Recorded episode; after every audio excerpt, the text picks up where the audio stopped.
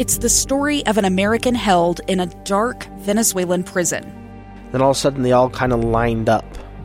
They pointed their guns at me. And this is the point where I thought, I'm going to die today. I'm Becky Bruce. I spent a year working on Hope in Darkness, which now has more than 2 million downloads. Find it on kslpodcast.com or wherever you listen to podcasts. Inside Sources. Behind the scenes experience in Washington and around the world. Here's the opinion page editor of the Deseret News, Boyd Matheson, on KSL News Radio 102.7 FM and 1160 AM.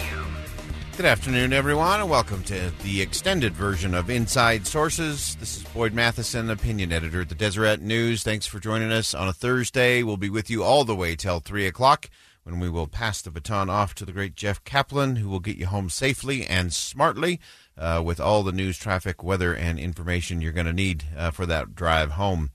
Uh, all right, I want to shift gears here as we start the two uh, the one o'clock hour. We're already at two o'clock. See, I'm already to Friday. I am like really moving along today. Uh, but uh, really excited to have uh, join us on the show, Jeffrey Dew. Jeff is an associate professor in the School of Family Life at Brigham Young University and a visiting scholar at the Wheatley Institute. Uh, recently, BYU and the National Marriage Project at the University of Virginia co-released a uh, report on contemporary fidelity norms and behaviors in the U.S. And uh, really excited to have uh, Jeffrey join us on the line. Uh, thanks for uh, dialing in to Inside Sources today. Yeah, thanks for having me. All right. Well, give us a little breakdown. I, I found the uh, the study just uh, very interesting in terms of some of the nuanced pieces that have been featured in places like National Review and the Washington Post. really, some great research. but give us kind of the underlying things. What were the main findings of this research as it relates to marriage and fidelity in the internet age? Yeah, well, we we wanted to find out, you know, how people were feeling about this kind of you you say fidelity, and it may sound a little bit old-fashioned, but we wanted to see, hey, is this a value that people still want in their relationships, and then also how has technology changed things? And so, um, some of the main findings are that, um, yeah, most people, the, you know, most people want uh, exclusive relationships um, and committed relationships. Um, what we did find that was um, kind of interesting is that when it comes to generational differences, um, we look at um, behaviors, infidel, you know, infidelity in real life. Um, the generations look pretty much the same. You know, when when it comes mm. to again in real life behaviors. Yeah.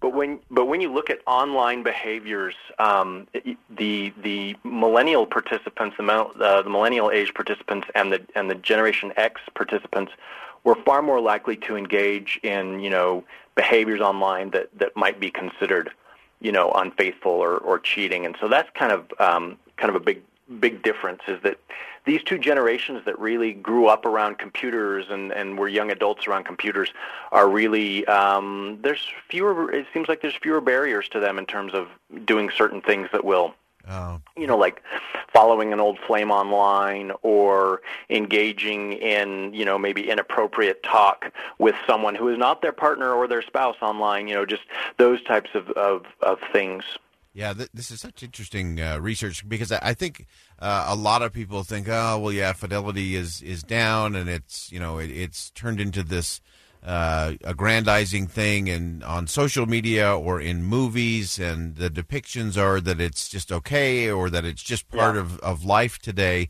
Uh, right. And what you're saying is is when it really gets down to it, when it actually gets to your life, uh, we do want that kind of fidelity and that kind of commitment.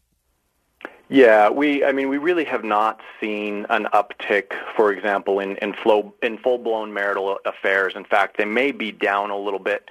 Hmm. Um, now, of course, the millennials haven't had a very long time to be married, and you know, um, but but we really are not seeing. I, uh, I mean, it's it's really sad. It's kind of a sad commentary on our society that these types of so- stories sell the most. So you'd think that every other person's having an affair, but that's just not the case. We we got, and, and this reflects other national data, only 15% of, of ever married individuals have ever had an affair, and the vast majority of um, individuals, you know, over 70% want a, a, a stable, committed, um, you know, exclusive relationship. So, so that is true, and, and, and, and I think that's a really important thing to point out that, that you know, you, you hear, well, everyone's doing it. No, that's actually not the case. Not everybody is doing it.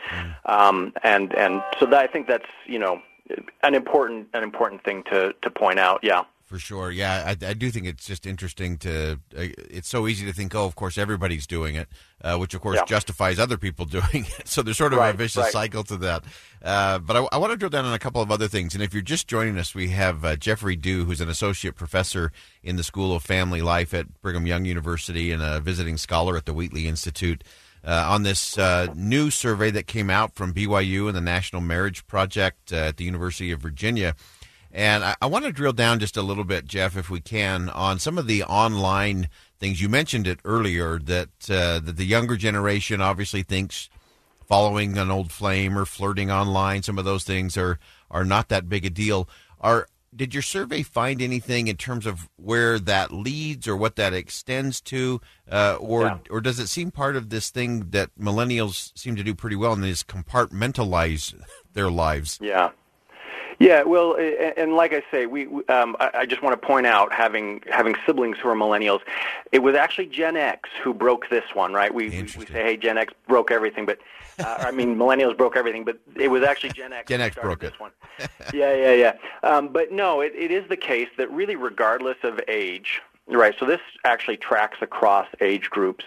That um, the more um, behaviors that you're engaging in that would be, you know, considering cheating online, the less happy your relationship is. So it, it does, it, it is associated with um, worse relationship outcomes, like in terms of, of your happiness in your relationship for both cohabitors and married couples. Um, it, it, it's associated with, you know, um, thinking that your relationship is more likely to end. Um, now, of course, it, it goes both ways, right? We, we don't, we didn't have the data to test is it the behaviors that are causing the, the relationship, you know, distress or unhappiness, or are people who are eh, distressed the ones who are going online looking for, you know, romantic substitutes for their partner or spouse? So we don't really know which way it goes, and of course, it's probably both, right? It's probably Yeah. some of both. Um, it doesn't have to be an either or kind of thing, but but yeah, no, I, I mean these these these so-called small um, online behaviors actually do show up in, in terms of um, lower uh, relationship, um, you know, happiness and, and things like that. Okay, I want to get to one more question before we let you go, Jeff, and and that relates to uh, we see we have seen so many you know big business leaders, big political leaders who have uh, you know been uh, unfaithful in their marriages or in their relationships. Uh, and and yet they seem to be okay. We also have this interesting undercurrent going on now with the, the Me Too movement and, and things changing there. In in your work, have you seen any of the the connection or correlation to uh, to any of those big national kind of conversations or pointing out of of infidelity in high ranking business or political officials uh, and what's actually translating into society as a whole? Yeah, um, you know, we really haven't. Um, again, if if you look across 30 years, um, whether you're you know whether you're using really good data like the General Social Survey, or you look at uh, our data, which is only a snapshot in time, of course, we're really only seeing ever between about 15 and 17 percent of people um, who have ever been married having these affairs. So, so you know, I mean, regardless of whether there's a lot of affairs in the news, you know, I'm thinking of that um, that the governor it was a Governor Sanford or I can't remember who. Anyway, you know, whether or not there's a lot of um, affairs in the news or it's kind of calmed down for a while, I, I still think we're just seeing uh, just a stable um, a stable thing. That that is, I'm not really sure that that you know seeing more famous people have affairs is is really um, causing people to engage in their own. Yeah. Okay. All right. Well, it's a fascinating study. There's uh, there's so much in there. Uh, again, it's been featured on National Review, Washington Post. Uh, there were things done in the uh, Deseret News here in Salt Lake City. Uh, so all great, great stuff. Uh, Jeffrey Dew, again, associate professor in the School of Family Life at Brigham Young University, uh, part of this uh, study with BYU and the National Marriage Project at the University of Virginia. uh, some really great insight uh, on fidelity, contemporary norms, and behaviors in the U.S. Thanks so much for joining us on Inside Sources today. Yeah, thank you. Appreciate it. All right, important conversation, critical thing uh, for our kids and our uh, millennials and Gen Z and X and all the others. Uh, important things that that is still something that we want uh, in a relationship uh, is that fidelity and that commitment. All right, we're going to go ahead and step aside. When we come back, we're going to talk a little bit more about grief. It's been one of those grieving weeks. Uh, I'm going to replay a segment of my conversation with Jennie Taylor from yesterday. Don't go anywhere. If you missed it, you got to listen to this. Stay with us on KSL News Radio.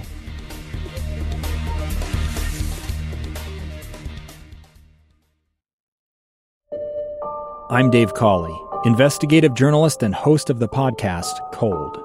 In October of 1985, a woman named Sheree Warren left work at a busy Salt Lake City office to meet her estranged husband at a downtown auto dealership. She never made it home.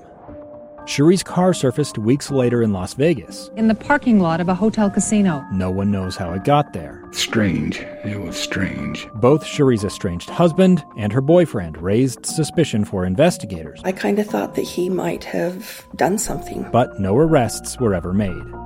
In Cold Season 3, we dig into double lives, make new connections in the case, and examine the difficulty raised by reasonable doubt. We want answers just as much as anyone else. They have creeps like that now, too, so nothing's changed. That's the new Cold Season 3 The Search for Sheree, now available anywhere you get your podcasts.